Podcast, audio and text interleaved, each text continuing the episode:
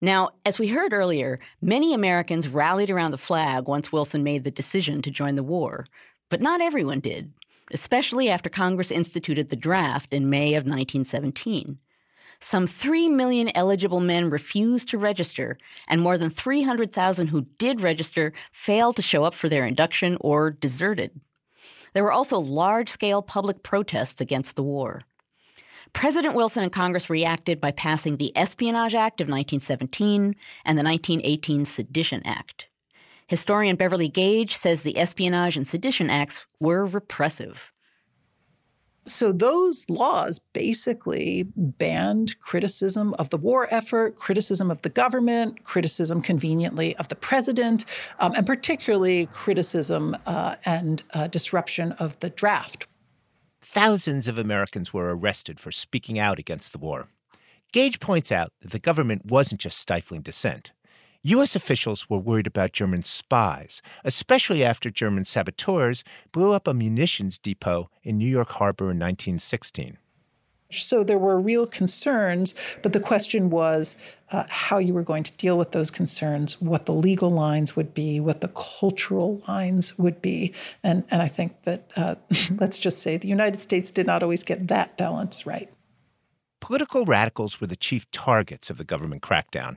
They included anarchists, socialists, and the members of left wing labor movements, who all believed the conflict was just a war of blood and treasure. It's empires fighting each other. The working man should not be going to war. Consider the case of Eugene Debs.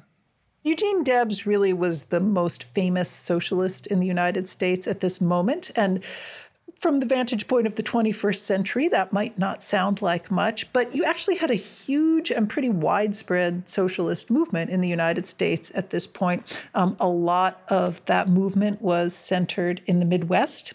Debs himself was from Indiana, and so he was sort of the standard bearer of, you know, good corn-fed Midwestern American socialism. Debs had run for president several times, first as a Democrat and then as a socialist candidate. In the 1912 election, he won a million votes. Even people who aren't in the Socialist Party uh, like to show up at Debs rallies to hear him speak. He's this kind of famous, charismatic figure. And anyone in the United States um, in 1917, if you said the name Eugene Debs, they would know who he was. Debs didn't buy Wilson's rhetoric that he was making the world safe for democracy. But in his anti war speeches, Debs had to choose his words very carefully. Debs, like many political radicals, then faces a question of his own, which is that he's still pretty opposed to this war. He still thinks it's a war for blood and treasure, a war that's exploiting the working class. Um, and he feels this deep in his soul, um, but he knows that he probably shouldn't say everything that he is thinking. So a lot of his speeches during the war try to kind of strike that balance. Um, and he says, uh, you know, I don't believe that we should be drafting working men into the army, but I'm not going to go too far with that. Um, and so uh, he really tries to strike a balance. Right. And Debs runs afoul of that enhanced Espionage Act in June of 1918. T- tell us what he does. So Debs finally does get in trouble for a speech that he makes in Canton, Ohio in the spring of 1918. And again, he's pretty careful about what he's saying. Um, he goes and visits some uh, working men who are themselves in jail for um, various speech violations for criticizing the war effort.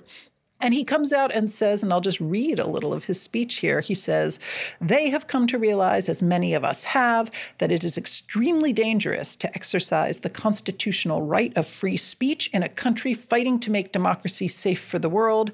I realize in speaking to you this afternoon that there are certain limitations placed on the right of free speech. So, in the end, he actually gets thrown in prison for a speech that is about um, how difficult it is to, to preserve preserve the right of free speech at a time of war. In a country that is fighting a war, to quote Debs, to preserve democracy. That's right. That's one of the great contradictions of the First World War is that Woodrow Wilson is going around the world saying we are the great champions of democracy. We're fighting a war for democracy. Um, but at home, it's really one of the most repressive periods in American history. So many thousands of Germans are put into internment camps. Uh, many, several thousand people who have spoken out against the war are prosecuted. And then there are a whole series of uh, really pretty gruesome vigilante attacks against anti war protesters, um, against German immigrants, um, that really give this period a flavor of, of repression and fear on the home front.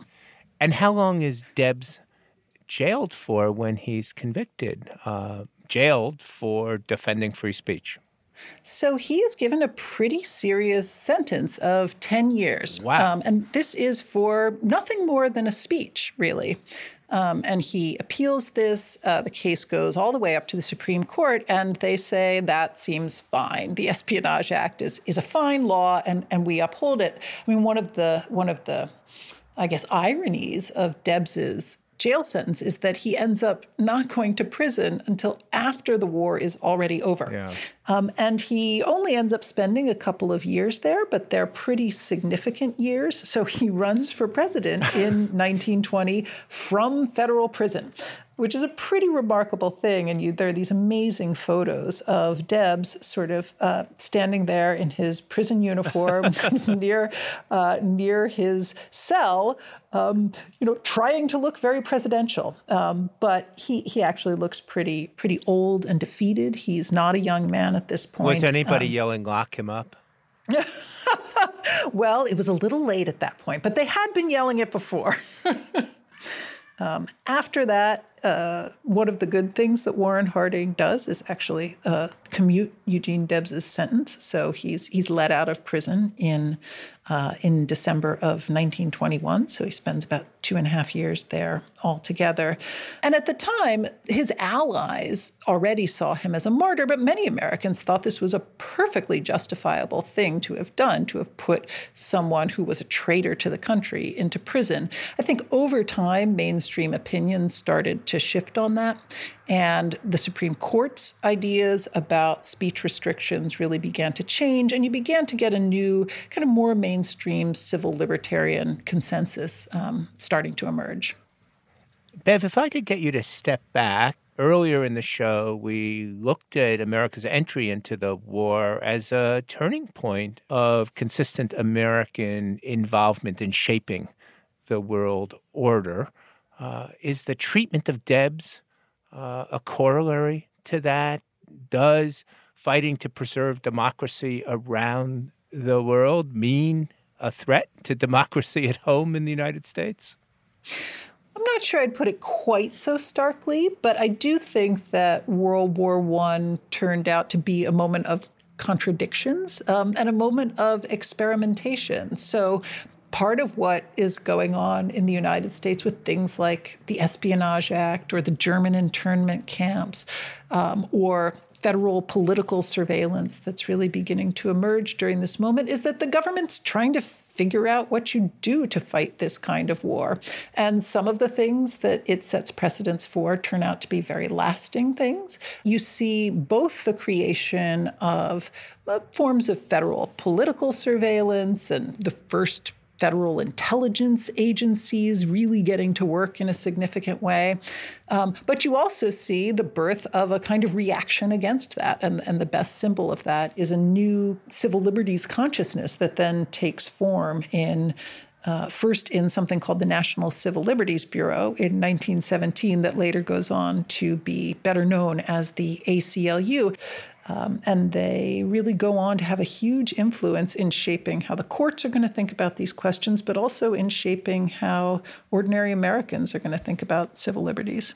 So uh, I think it's not quite that fighting for democracy abroad represses democracy at home, but it, it is a moment for people to really um, have a pretty significant struggle and pretty significant debate about what it's going to mean to be involved in the world this way and what its consequences at home will be.